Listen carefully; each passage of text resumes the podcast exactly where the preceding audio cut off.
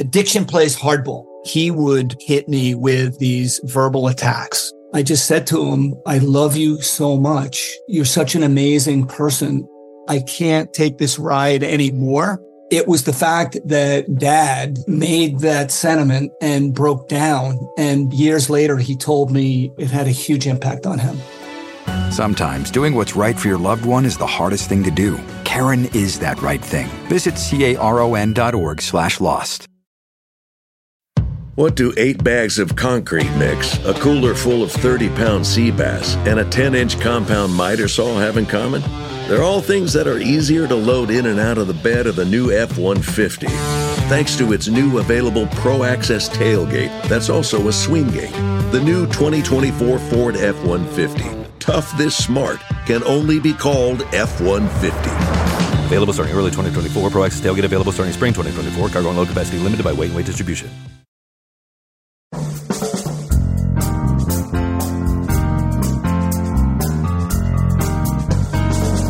Brett McKay here, and welcome to another edition of the Art of Manliness podcast. Whether you see some deer, have a fox cross your path, or spot a moose, there's something disproportionately delightful about encountering wildlife. Even seeing something pedestrian like a possum feels really fun. If you'd like to have more of these kinds of encounters and a deeper experience with nature as a result, my guest has some tips for making them happen more often. His name is Dave Hall, and he's an outdoor educator and guide, as well as the author of The Naturalist Companion a field guide to observing and understanding wildlife. Today on the show, Dave and I first talk about the safety and ethical considerations around observing wild animals.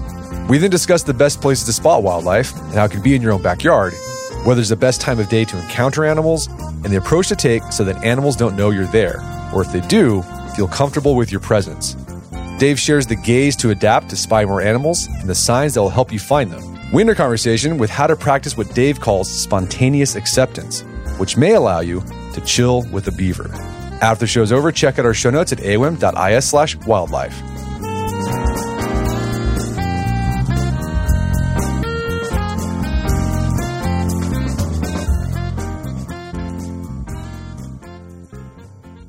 All right, Dave Hall, welcome back to the show. Thank you so much. It's great to be here. So, we had you on the podcast a few years ago to talk about how to survive in the winter. You got a new book out called The Naturalist Companion, and it's all about getting out into nature and observing wildlife. I'm curious, why why do you feel like you needed to write this book? Like, why do you think it's important for people to get out, not just into nature and like walk around and enjoy the trees, but actually learn how to observe animals? Yeah, it's funny. I'm not a professional biologist by trade. It's an obsession, really. And what I've noticed is that, sure, people do get outside. They get out and they power walk, they hike, they go camping, but it always seems like it's this mission driven thing. And I'm very content with just being there. And what happens when you're just there, meaning you're, you don't really have a goal, it's really just to be a witness, to be an observer, is that I see a lot of things. I see tons of things. And I've talked to like professional biologists and birders, and they're like, wow, how do you see all that stuff? And so I felt it necessary to put down in words what I've been doing. You know, I've literally had professionals say, What do you do? I want to know. And so, really, when I wrote the book, I had to think long and hard about what it was I was doing. And what's cool is that it doesn't take any technology, really. It just takes a mindset, the gift of giving yourself some time and getting out there and putting these skills into practice. And really, what's to me so cool is we are all here because of these skills. You know, I'm a primitive skills enthusiast, as you know. And we all came from a heritage that used these skills on a daily basis, you know, to hunt, to fish, to learn about their environment. So that's kind of where I'm coming from. Yeah. And I think you, you talk about in the beginning of the book, you know, like a lot of people get out into the woods and they'll enjoy the scenery, but something something else happens when you encounter wildlife it never gets old for me. Even when I, I'm out in the wild and I, I come across an armadillo by surprise, it's it's so delightful. It it never. I'm I'm 40 years old. It's still as cool as when I was a little kid. Yeah, no doubt. And and to me, it is an utterly complete joy to be in the presence of an animal, especially when they don't know you're there. Just watching them do their thing, hunt, groom, you know, rest, whatever it is they're doing. It's just a complete joy. And and for me, it's it's really about one of the reasons anyway is about relaying that joy and getting people hooked on becoming better observers because it is so much fun. Okay, so you talk about in the book, you can see wildlife anywhere. You can go to a city park if you want. But if you are planning to go out into the wild, like out into the wilderness to observe animals, the same safety precautions you take for, you know, any hike or if you're going to go camping overnight apply. So, you know, bring survival gear, dress for the weather, dress for the elements, know how to get in and out of where you're going. But then also now you're observing animals, you got to think about animal safety. And people got to remember that these are wild animals. And I, I think people have probably seen those videos, right, of visitors that go to national parks and they get attacked by bison. They get out of their car and they walk up to the bison to you know get a picture or selfie with the bison. And I'm thinking they're thinking, well, these are in a national park. These must be domesticated. But these are still wild animals. You have to respect them as wild animals. And you got an important safety rule when it comes to animals. It's this. At no time should you knowingly approach animals that have the ability to harm you. So keep that in mind when you're out there observing animals. Yeah. And I had that very thing almost, well, it did happen to me. I was fortunate that the buffalo did not make contact with me. But when I was 20, I was in Custer State Park and I thought I was safe. I made a big semicircle in this big open meadow, and these two male bison that were way up by this visitor center decided it wasn't cool that I was nearby. And it was just luck that I didn't get gored to death. You know, I played dead. I didn't know what else to do. But you literally, I felt the ground rumble and tremble from their presence. It was, you know, you start praying to anything that you can. In that moment, it's terrifying. And and that was a wake up call. Like I was ignorant and young. And yeah, I have a healthy respect for what an animal can do, especially these big land herbivores. They're incredibly powerful. So safety, keep your distance and don't approach animals that can harm you. You know, don't do anything that'll startle them. Yeah. Recognize the fact that there's wildlife out there that could possibly kill you. What about ethical considerations? Are there any th- principles that people should take in or keep in mind about respecting wildlife while they're out there observing animals? Yeah. And, you know, it's an interesting topic because, on one hand, all the skills that I'm putting in the book can be used for hunting, assuming that what you're hunting is legal and you're following all the rules. On the other hand, we don't want to unnecessarily stress out an animal, right? We don't want to harm an animal and make its life harder. It's pretty rough out there. And so I think that really comes down to the individual in that situation. What are your intentions? Because if you're deer hunting and everything's legal, you know, that's a management tool that for the most part has been used quite well, um, and I'm thinking about New York State, you know, because that's where I live. When it's an animal that is not, say, a game species, and we're just trying to get experiences so that we can learn about that animal, we do have to consider being invisible. Are we invisible to that animal? If we're not, and the animal's aware of us, are we stressing it out, or does it notice us? And it just keeps its distance and everything's fine. And that's something where you really have to be aware of your own impact on the environment. And the thing is, is that people have adverse impacts on animals all the time and they don't even know it. You know what I'm saying? They literally tear through the woods on motorcycles or they're running or they're loud and animals are constantly moving away. And so these skills will give you the the space in which you start to recognize your impact on animals because they won't necessarily be 200 yards away. So, yeah, I think it's really important to always question your intent and the long term impacts of what you're doing on animals. I have beavers that live in my pond right now, and I've actually befriended them to some degree. And I have to ask, is there going to be a long term impact, a negative impact on their lives? And and my assessment was no. And so I ended up befriending them. And one of them comes over and visits me every night when I sit down there. And that's she's not going to do that to anyone. I'm the, the person in her life that she can do that with. So yeah, I, I think it's a very important question to consider. Yeah, and this will come up too when we start talking about how there's things you can do to you know lure animals, get them kind of come closer to you. Yeah, and sometimes that might be okay. Sometimes it might not. We'll talk about that when we get to that point. Sure. So let's talk about guidebooks. Are there any guidebooks that you recommend for people? Sure. Besides my own, which is less a guidebook and more of a how to, I've got a stack here on my desk Tom Brown has a great series of field guides, many of them having to do with nature awareness and tracking. There's great field guides like the Peterson field guides. They have guides for everything. And one of my favorites is Eastern Forest, which isn't a field guide to animals so much as to habitats and symbiosis and things like that. Timber Press is doing some amazingly beautiful guides to regional specific wildlife. I feel like they've really upped the game and created a new baseline for what's awesome. Stokes, they have a series of guides. There's a book called The Tracking Tracking and the Art of Seeing by Paul Rezendes, and a couple books that aren't necessarily field guides, but I highly recommend is uh, Jon Young's What the Robin Knows, Joe Hutto's Touching the Wild, and then a really great book called Beaver Sprite by a woman named Dorothy Richards. And that's a story about her relationship with the beavers that lived on her property. And it gives you a sense of the importance of making those contacts with individual animals. So there's a few. Gotcha. And you recommend people actually get a, a, field book, like a field guide where it has like the illustrations or the pictures instead of just relying on, you know, a Google image search. What's the benefit of having the book as opposed to relying on the internet to help you identify wildlife? Yeah. I mean, they're both out there these days. I often refer to the internet, but you know, there's nothing like really reading about an author's experience. For example, Paul Rezendes' book, he's a an amazing photographer, an amazing naturalist, and he has these great stories. So it's not just, you know, otters do this, A, B, and C. He'll talk about his personal experiences.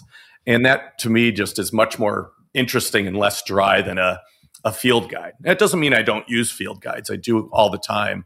But there's something to me that's much more appealing about that personal touch that you get with um, a book like Joe Hutto's, Paul Rezendes, Dorothy Richards.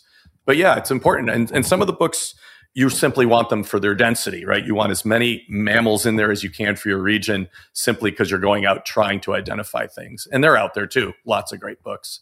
Yeah. Yeah, uh, it made me think about Theodore Roosevelt wrote a couple books on wildlife observations, and they're great because not only does he describe what the fauna look like, but in his personal stories. I mean, yeah, as you said, it adds something to it that you wouldn't get if you just looked at the internet. Yeah, for sure, and that's always what I look for in a good book. It's like, yeah, yeah, we all know beavers chew uh, bark and make dens, but you know, I want to hear something that's unique to them, a unique story that makes them an individual.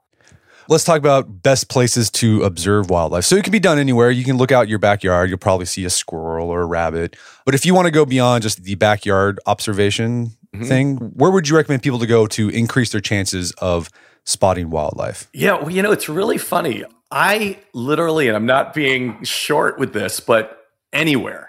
And the reason I say that is because most of our population lives in urban settings. And when I have the chance, when I have a little extra time, I divide it when I'm looking for wildlife between urban areas and more rural areas. And the reason is is there's just a density at least where I live, which is in Ithaca at the south end of one of the Finger Lakes, there is a density of bird life, wildlife, and to some degree when you see these animals or birds, they're somewhat youths to people so that when you do happen to get that glimpse of a fox, it might be willing to hang out at the edge of the golf course a little longer than a fox at the edge of, say, a cornfield. And I've spent a ton of time in the last, say, two years seeing more mink than I have ever seen in my life. And it's 100%, not 100%, but huge percent all urban mink. And I've learned a ton from watching these animals in a semi urban environment. And so that's the short answer.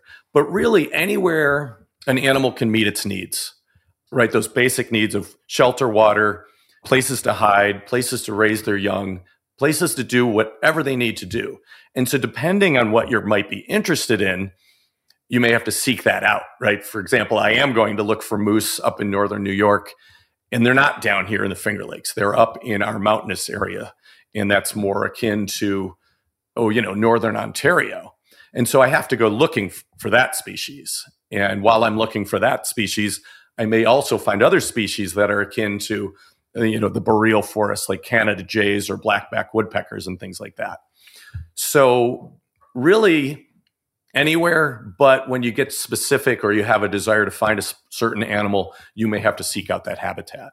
One tip you give I thought was really useful in the book is look for transition areas in ecosystems. So, like the line between forest and prairie, or just grass, or grass and water, because those are areas where, you know, maybe the animals will hang out in the forest most of the time, but they're going to go out to the grass to feed or they're going to go to the water to get water. So look for those transition areas. I think that's a, a really good. Yeah. And there all kinds of transition areas, you know, the bank of a creek, right? That is a one big fat transition area. All kinds of them. And they all offer something different. And they can be big ones, right? Like the ones you gave as an example, which was a forest, and then you have a more meadow type environment. But they can also be miniature I was trying to show the kids that I work with a tiny little transition area, and there was a field, and somebody had left a bunch of lumber there, and it was starting to rot. And that lumber offered a habitat shelter for the local voles, but they would go out into the field to feed, right? And so sometimes those little transition areas are almost, you know, go unnoticed because they're so small. So, but they're everywhere. They're everywhere. Well, so you mentioned the urban wildlife that, that you talk about in the book. I think that's really interesting because that can lead people to think about like what's going on in their own environment in their backyard. So here in Tulsa, you know, I live in the suburbs of Tulsa, sort of, sort of semi-urban, but we have tons of coyote. There's tons of deer. There's foxes. I've also seen bobcat and like nearby, mm. which is crazy. Uh, every time I see a bobcat, like, there's like a wild cat. There's like wild cats out here in Oklahoma. It's crazy. Oh, they're amazing. And that's something that wasn't in our area, say 25, 30 years ago. And their numbers have done really well. And I think the last two sightings I had were both within city limits of Ithaca. So that's pretty cool. Yeah. Yeah. Okay, so best place to find you can anywhere, but look for transitional areas where maybe forest turns into meadow or meadow turns into a lake or a river. Are there best times of day to observe wildlife? Yeah, and that that's funny because when you read a lot of the books, they're going to say a lot of animals are nocturnal or a lot of animals are crepuscular, which means they're active during the dawn or the dusk kind of thing. Sun's coming up, sun's going down. And it's not necessarily true. And I'm going to use mink for an example. That's what the books will say. They're crepuscular. But what I have found is they're going to be active any time of the day as long as they're comfortable being active. And what that means is if they're not too hot or they're not too cold, they're going to be out hunting or they can be out hunting. So, for example, in the winter, when the coldest time of the day is typically in the middle of the night, they're going to be out a whole lot more during the day because it makes sense in terms of energy conservation, especially when it's sunny and bright. If there's a storm out in the middle of the day, well, they'll they'll hedge their bets and wait until night. Conversely, if it's too cold, you know, they're going to wait it out. And so a lot of animals are said to be this or that, but really it has to do a lot with comfortable operating circumstances. You know, we know that before a storm, for example, animals such as deer are going to be out in the meadows grazing to fuel up so that they can ride out this storm with a bit more energy. And then they'll come out after the storm. So, best time of day, you know, avoid it. When, not avoid, it doesn't mean you should stay inside, but if it's super hot, super muggy, things are going to be denning up, riding out the heat in their den, just kind of, you know, just trying to stay comfortable. But when it's comfortable, animals will be out. You know, I've seen foxes out during the day, bears, coyotes, mink, otter, you name it. Middle of the day, beavers, even. So a lot of that stuff is, I think, based on limited experience by whoever wrote the guidebook. Interesting. Okay, so let's talk about staying invisible. Yeah. Uh, to animals. Anything you need to do to stay invisible? Camouflage? What are your tips and tricks there? Yeah. So, one of the biggest problems, especially for new people, is I think a lack of self awareness in the sense of recognizing that yourself, not saying like you or I is enemy number one, but people in general are seen as a threat to wildlife because they've been shot at and trapped, and it can be hard. And so, understanding what baseline is baseline is when an animal is acting in a life supporting way. And so, as you're moving into an environment, A, you want to be quiet, you don't want to be loud, and to some degree you want to be camouflaged although that's a somewhat a secondary concern because if you're loud or you know apparent you're going to get busted and those animals are going to go away. But as you slow down and you're quiet, you're going to start to see animals more and more. And the idea is to ask yourself, does that animal know I'm here? And if not, is it acting in a baseline manner? Baseline, life supporting. And if it's fleeing from you, well, maybe you're the cause of that. And that's a good time to do a little self reflection and assessment of your approach. So, those are the, some of the tips. And I see people who say, you know, in quote, I love to get outside, but they're constantly scaring things away, whether they know it or not. And so to slow down painfully is really important. You know, don't have an agenda of getting anywhere. Go 100 yards in your afternoon versus a mile and a half or whatever it might be, and really go submit to the experience of just being quiet and slow. And that will pay huge dividends. And, and you talked about you don't even have to wear camouflage. Like you found come across plenty of wildlife and got pretty close with you know wearing a regular jacket or whatever. It wasn't wasn't anything yeah, special. Yeah, as I said, it's it's secondary because you could have the best camouflage on in the world, but if you're loud and you're moving quickly, you're going to get busted. And yeah, it's it's true. Most of my encounters, I do tend to wear drab clothes, but I don't specifically wear camouflage. And I have incredibly consistent close encounters with animals that are not aware of me at all you know, and I'm thinking about mink. I've been watching a pair of otter all winter. I don't think they've ever been aware that I've been standing offshore watching them because I'm still. So you talk about this uh, thing called the fox walk. What's that? Yeah, so that's something that Tom Brown coined, although I would say that it's a walk that indigenous people, those who are still living hunter gatherers, still do. But really, it's a way of making sure that your senses are up, meaning you don't have to look down at the ground because you're going too fast and you're going to trip. But what you're doing is you're basically holding your weight on your back leg. Your front foot comes forward much more slowly than a normal walk, and you you gently touch the ground. But before you roll it flat and commit, you're saying to yourself, "Am I going to crunch leaves or break twigs and announce myself?" And if that is the case, you gracefully move your foot to a, a better spot. And then you transition your weight. And so it's probably, you know, 10 times slower than a normal walk, but you're you're slower, you're quieter, allows your senses to be fully up and engaged. And then when you see something, then you can slow down even further and if your choices warrant you to go closer, then you can move into a stalk or what I've been calling a stealth walk. And that's where, you know, we get into the primitive skills of of getting painfully close to an animal if you need to or want to. We're going to take a quick break for a word from our sponsors.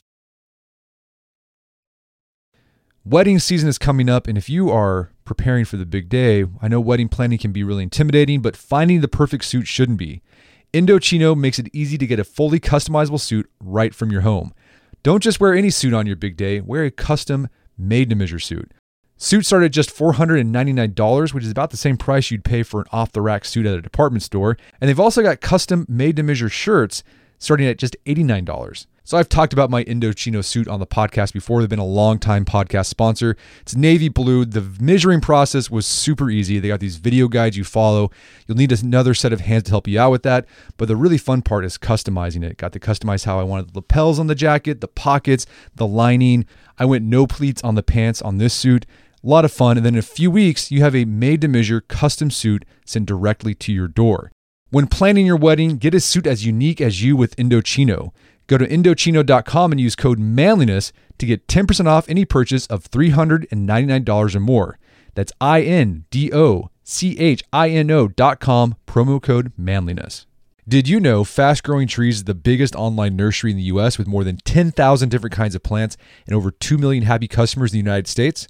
You can grow lemon, avocado, olive, or fig trees inside your home on top of the wide variety of houseplants available. Fast Growing Trees makes it easy to order online, and your plants are shipped directly to your door in one to two days. And along with their 30 day Alive and Thrive guarantee, they offer a free plant consultation forever.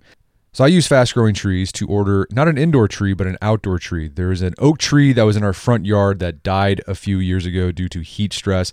Had to cut it down. There's been a blank spot that I've wanted to put another tree there.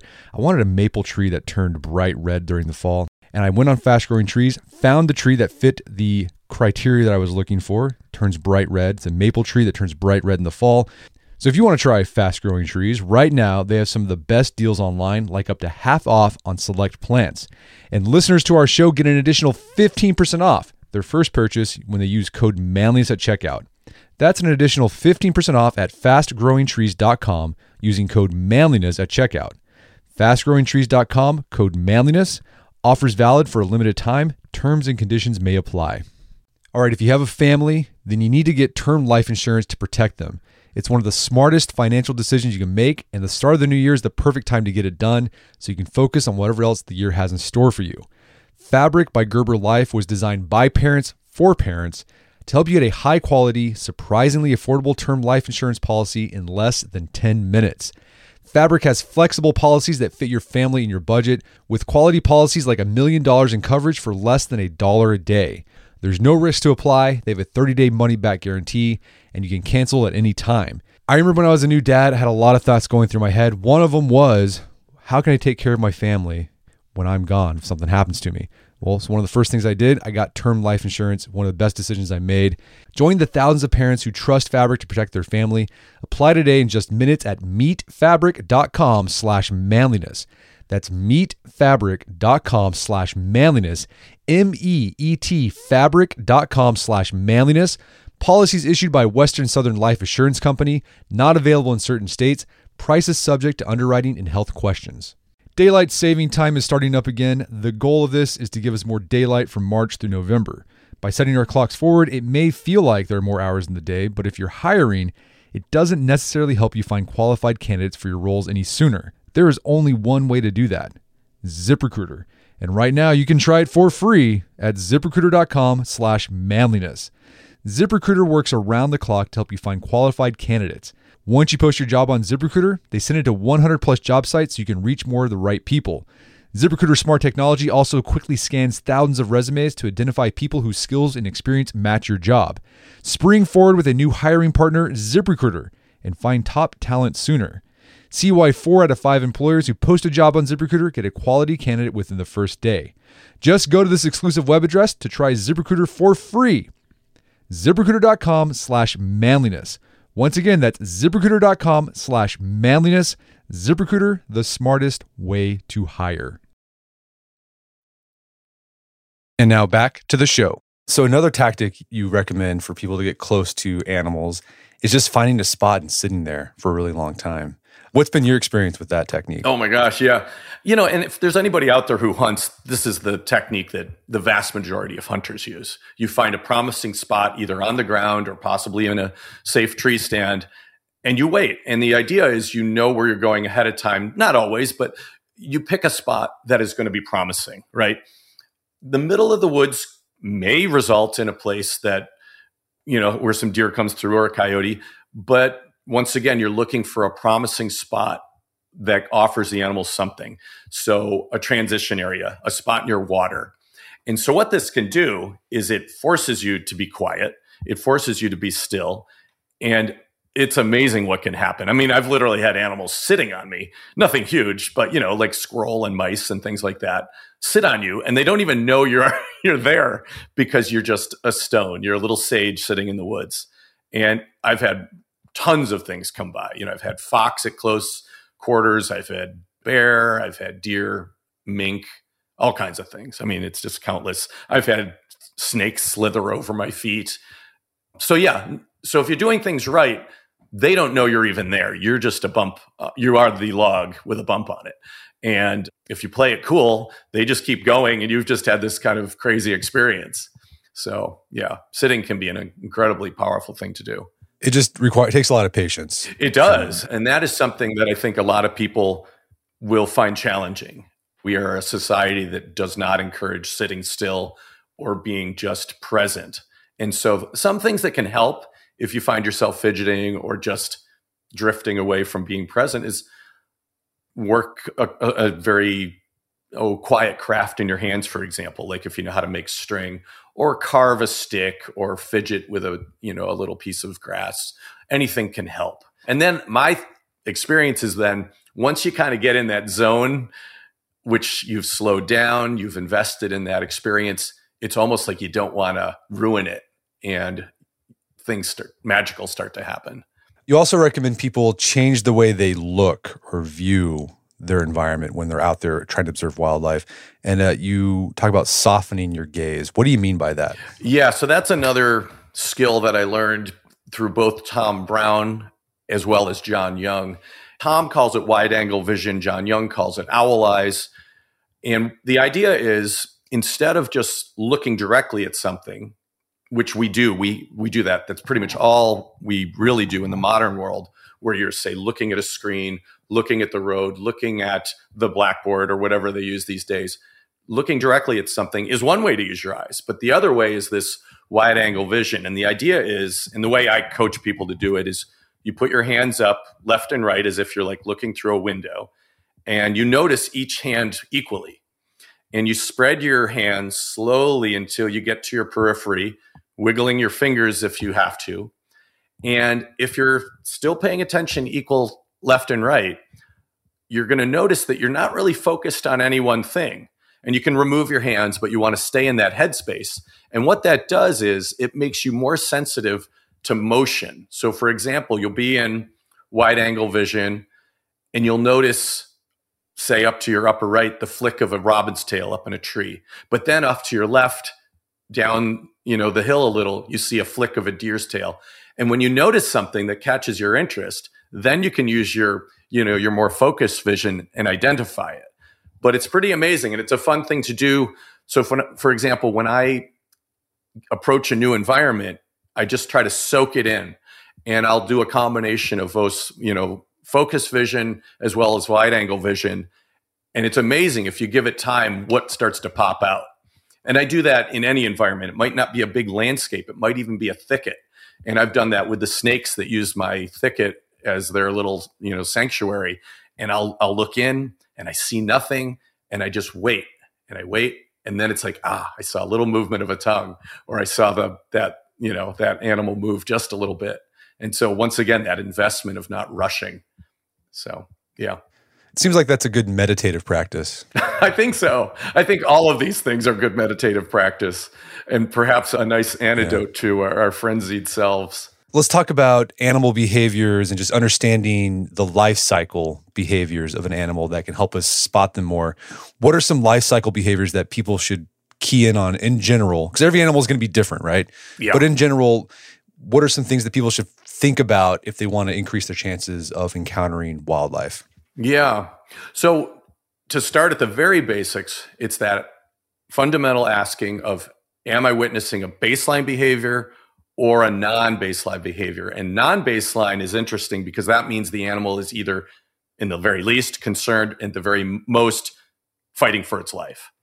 Whereas baseline is life supporting behaviors. Those are things like, oh, you know, feeding young, feeding yourself, building a nest, sleeping, preening, all those things, right? And then it gets more interesting because you can start to ask more in depth questions. And that's called an ethogram. And really, that's just a list of all potential behaviors. And I like to go through like the yearly life cycle of animals when I think about it. You know, for example, right now, birds are migrating they're going to be nesting soon. They're going to be denning if you're younger animals. Those things are being born right now. You have young animals coming out. All these things need to make a living. While they're making a living, they might become prey. It all becomes incredibly dynamic and interesting. And so, for the rookie or the person who's really trying to wrap their heads around it, just be a witness, you know, and just ask basic questions. Because if you're not sure, you don't want to fill in the blank and be wrong. So you might see an animal doing something and you're not sure. And really, what I recommend is make a short list of potential things. Be open to maybe you're wrong with your presumptions and give it time because animals are so dynamic and interesting that they will constantly give you mysteries. I have many mysteries that I'm really not sure about. And, you know, maybe with time they'll get answered and maybe not. I don't know. But the idea is don't rush trying to just put a name on what you think you've seen. But yeah, and uh, one of the more interesting behaviors that I, I've dubbed like cycles of vulnerability are these highlights in an animal's time when they are especially vulnerable. You know, for me, that I think about fish that are safe in the deep lakes waters of Cayuga are forced by biology to swim through the shallows to spawn. it's not a conscious effort or um, thought. They just have to do it. Biology is saying swim up that shallow creek, breed, lay eggs, get out of there. But while they're up there, they're incredibly vulnerable, right? And there, there's just things like that that are, when you think of any individual animal, they go through these yearly life cycles and points in their life when they're especially vulnerable to predation, to being, you know, hit by a car, whatever it might be, because they're moving, they're young, they're migrating, whatever it might be. Yeah. Yeah. So, uh, yeah, you talk about mating and spawning is a time when animals are particularly vulnerable, uh, but then they're also very active. So that's a good time to think about. But you also talk about like the environmental factors that can make animals vulnerable and will give you maybe new opportunities to observe wildlife because uh, they'll kind of basically put them out of baseline. So uh, a flood. Or yeah. if there's a drought going on, or in, any kind of like inclement weather, or like a wildfire, um, that's going to change how the animals behave, and you might find opportunities to spot them more often. No doubt. And um, one of the more striking examples that we had in the last few years, when the pandemic just started, we were all working from home. My wife was on the couch, you know, learning how to use Zoom. And we were also in the East, at least in New York, we were in a bit of a drought. And I waved to her. I was going to go up to the bedroom and read. And it was right around dusk and I'll be polite, but she said there's an effing bear outside. And and she was correct. There was a bear outside. And in the first 20 years of our living in our house, we knew that we had seven bears on our property. That spring alone in early summer, we had seven bears on our property. And that was because there was this extra pressure on bears because the, the environment was forcing them to seek food and opportunities that were risky because they were basically starving. So, yeah, that's an example of the environment inflicting, you know, something on them that isn't always there every year. And so, yeah, we had some fun encounters with bears that year. And that bear actually had cubs in the tree. So she was desperate trying to find anything to feed these little bears. And um, fortunately, we were able to take down our feeder while she was up in the tree and and um, taught her that this isn't a place to get a free meal because that's a bad thing when a bear learns where there's a you know easy access to grain or garbage or anything like that. No, it's funny you mentioned the pandemic. I remember when it when like lockdown was at the very beginning and pretty much no one was going out.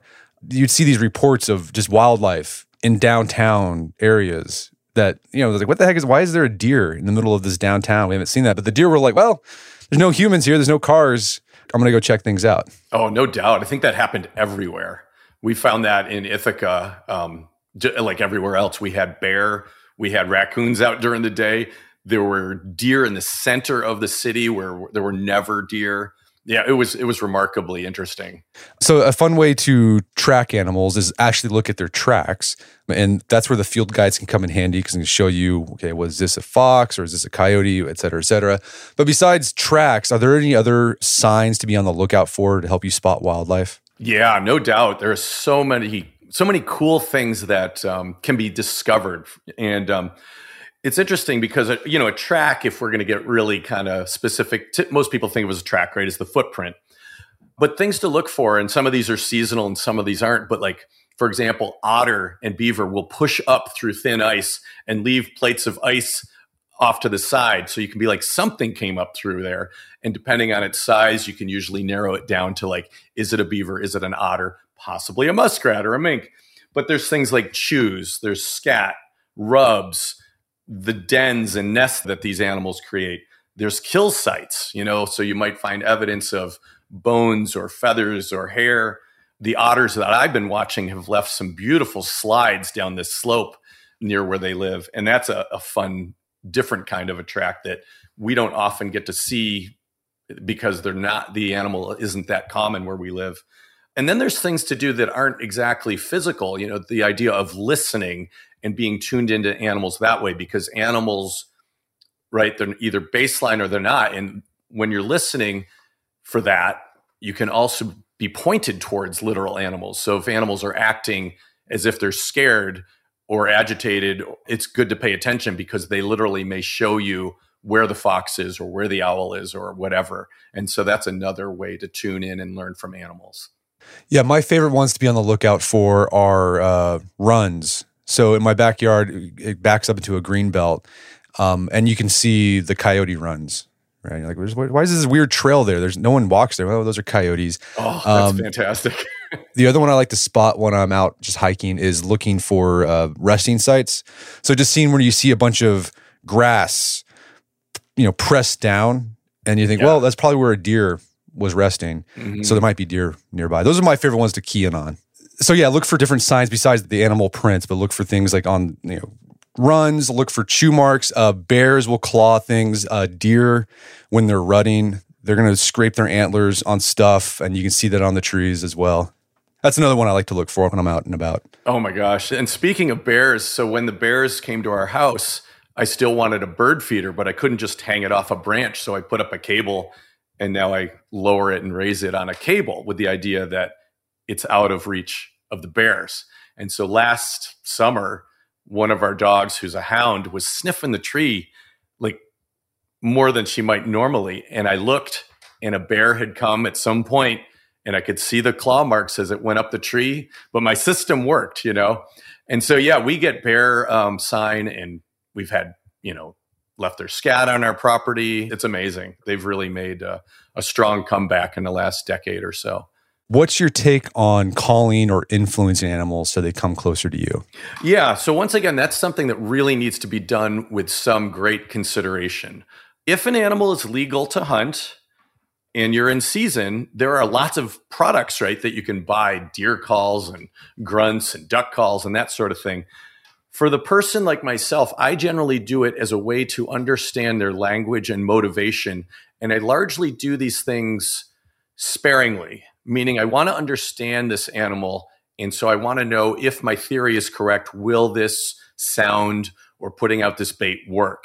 And if it does, and I've, I'm satisfied, I typically stop doing it. Um, but I've learned something, and I'm that much more aware of that animal's motivations and its and everything that goes on to, um, you know, that's part of its life. And I'll give you an example. Um, so we long ago when we moved into our house, we had this big, big garter snake that I named Helen, and Helen I could tell was a female because she was much, much bigger than the males. And she had one eye. The other eye had been like scabbed over and scaled over, and she couldn't see. And she was really cool and rather intimidating size for a garter snake. But we got comfortable with her around the side of our house, and she would bask in the sun along the foundation. And I thought to myself, well, how can I call her?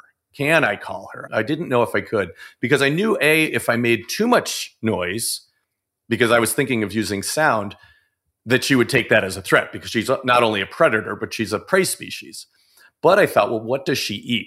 What would she be interested in? So I took a small twig and I kind of crept in and I took that twig and I just raked it gently against some dry leaves. And she immediately perked right up, lifted her head, and came to me. you know, and I have this big snake for a garter several feet away from me. And and and then the question is, well, what was she thinking? What did that sound like to her? You know, and in my mind, it sounded like, oh, an earthworm or some bug that she'd be interested in. And it worked, you know. And then another way that we used to, you know, I'm going to say in quotes, call her is we would hold an earthworm and sneak over her and hold it in our hands. And she would notice this twitching worm. She never questioned why there was a worm in the air. And she would literally take it out of our hands, you know, and she didn't really notice that it was our hand. She just noticed there was something to eat. You know, so calling is a very interesting thing, right? You do have to be ethical. You don't want to be leaving piles of donuts out for bears and habituating them, but it can be a real good lens in which to view wildlife and really start to understand what influences them, what appeals to them, what it gives you a greater lens to their greater life cycle because it's, it's a really great um, lens to look at an animal through. You know, they have their yearly influences. So, for example, foxes around here, their, their urine gets very skunky. You could move that and put it somewhere else. And then the fox over there might be interested and then make mark on that. We have porcupines, we have deer that all can be influenced. Uh, you have this one chapter on this idea of spontaneous acceptance. What is that? And walk us through that. So that chapter diverges greatly from the other ones because everything else is based on, for the most part, in being a fly on the wall, being invisible, being quiet and all that. Spontaneous acceptance is a much different approach. And there's really two big categories. And the first one is well, in both categories, the animal knows you're there. So it's very different. You're there, the animal knows you're there. And in the first approach, you're really trying to express through body language that you are a benign, indifferent force. You know, so for example, our friend Sarah, who is our neighbor, she farms on our land and she does this unintentionally. But because she's up in the fields every day, working in her little barn, working with her horses, working in the fields, the local turkey or the fox, we're like, oh, it's just Sarah. And they see her as just part of the landscape. For somebody who's not always on the landscape so much, you really want to check in and watch that animal. You're probably not real close. And you're just pretending to forage or you're digging a hole gently or you're just doing something that looks like you're indifferent to them. You're not you're not a threat. The other way, and this is a little bit more uh, I don't want to say new agey. We all prickle when you hear that, but when for example you spend time in wilderness to the point where you've really slowed down, animals perceive that. Mentally, if a person really slows down and their brain waves are different than the harried modern brain waves. Animals can sense that and they can sense your intention and they may actually come to you. And in both cases, they may actually come to you because they're seeing you as a non threat and they know what your intentions are. And I can only say that because I've had enough experience in these realms where it's like, this seems like a real phenomenon. And so it's a hard thing to quantify, but I was in Algonquin Park for 15 days on a solo and man, as soon as I kind of got past the agenda of having to go and I just submitted to being in that wilderness, you know, magical things happen. And I've had animals, you know, enter my campsite and they hang out and they're like, whatever. I've been able to paddle past things like beaver and herons without them acting in the least bit alarmed. And it's, and, you know, and that's an odd thing because normally they should be alarmed and they'll hear you coming and fly away or take off. So that's a, a very different concept. And it's something that I think when a reader is interested, um, they have to really check in with themselves and be willing to um, do a little bit of soul searching, if you will, and just slow down and give themselves time to really um, sink into the experience. Because animals are not fools. You know, you can be slow and pretending, and somehow they'll know if your intentions are are, are not necessarily wholesome or or good. You know, yeah, they they know. Yeah, you talk about you had this experience with the beaver in your pond. You called him Merle. Mm. Merle, yeah. Merle the beaver. And he just kind of he got used to it. You'd come into the pond and he wouldn't get freaked out. He's just kind of like, well, you're just part of this environment that I'm that I'm in. Yeah, and I'm glad you brought that up because Merle was kind of one of my more significant introductions into the work that people like Dian Fossey or Jane Goodall or Joe Hutto do, where they really learn about an animal not because they're looking through a scope, but because that animal has accepted them and they're allowed access into that animal's world. And so with me, I really became obsessed. And actually, I, I have a pair in the pond right now that I'm, I'm still observing. But Merle gave me the gift of allowing me presence. And I had to earn that because if I had done anything to threaten him or to make him think that I was anything less than a friendly force, I would have breached that trust and he may have just left the pond or gone completely nocturnal. But what Merle did allow me was, you know, in a, in a way, an odd friendship. I would, um, it took a while, but I would go down and I would tell him I was coming. I'd say, hello, I'm, you know, who's a beaver? I had this funny routine, but the idea was to get him used to my body shape, the way I walked, to know that I'm just here hanging out. And before you know it, within, I forget the timeline, but he would slowly got closer and closer. And within six weeks or a couple months, he was eating on shore, grooming on shore within five feet of me, total baseline behaviors because he saw me as a non threat. And then that allowed me access to things that, you know, beavers do and beyond the things that we typically know, you know. So, yeah, it's an incredibly valuable thing. And what the beavers have done is I've now become an advocate for beavers because I do lectures on beavers now and I talk about how important they are and how utterly um, valuable to our planet they are. They're probably the most important species we have in North America. And a lot of people don't think of them that way, but they're really just remarkable animals. So, yeah, Merle was an awesome experience. Well, Dave, this has been a great conversation. Where can people go to learn more about the uh, book and your work?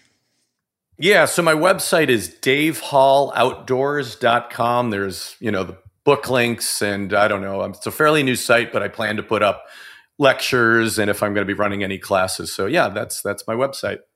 Fantastic. Well, Dave Hall, thanks for your time. It's been a pleasure. Appreciate it. This has been awesome. Thanks so much. My guest today was Dave Hall. He's the author of the book, The Naturalist Companion. It's available on Amazon.com and bookstores everywhere. You can find more information about his work at his website, davehalloutdoors.com. Also, check out our show notes at aom.is slash wildlife, where you can find links to resources where you can delve deeper into this topic.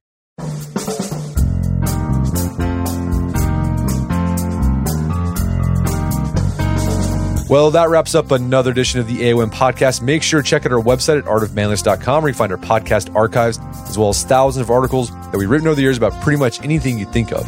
And if you'd like to enjoy ad-free episodes of the AOM podcast, you can do so on Stitcher Premium. Head over to stitcherpremium.com, sign up, use code manliness at checkout for a free month trial. Once you're signed up, download the Stitcher app on Android iOS, and you can start enjoying ad-free episodes of the AOM podcast. And if you haven't done so already, I'd appreciate if you take one minute to give us a review on Apple Podcasts or Spotify. It helps out a lot. And if you've done that already, thank you. Please consider sharing the show with a friend or family member who you think would get something out of it. As always, thank you for the continued support. Until next time, it's Brett McKay, reminding you to listen to the AOM podcast, but put what you've heard into action.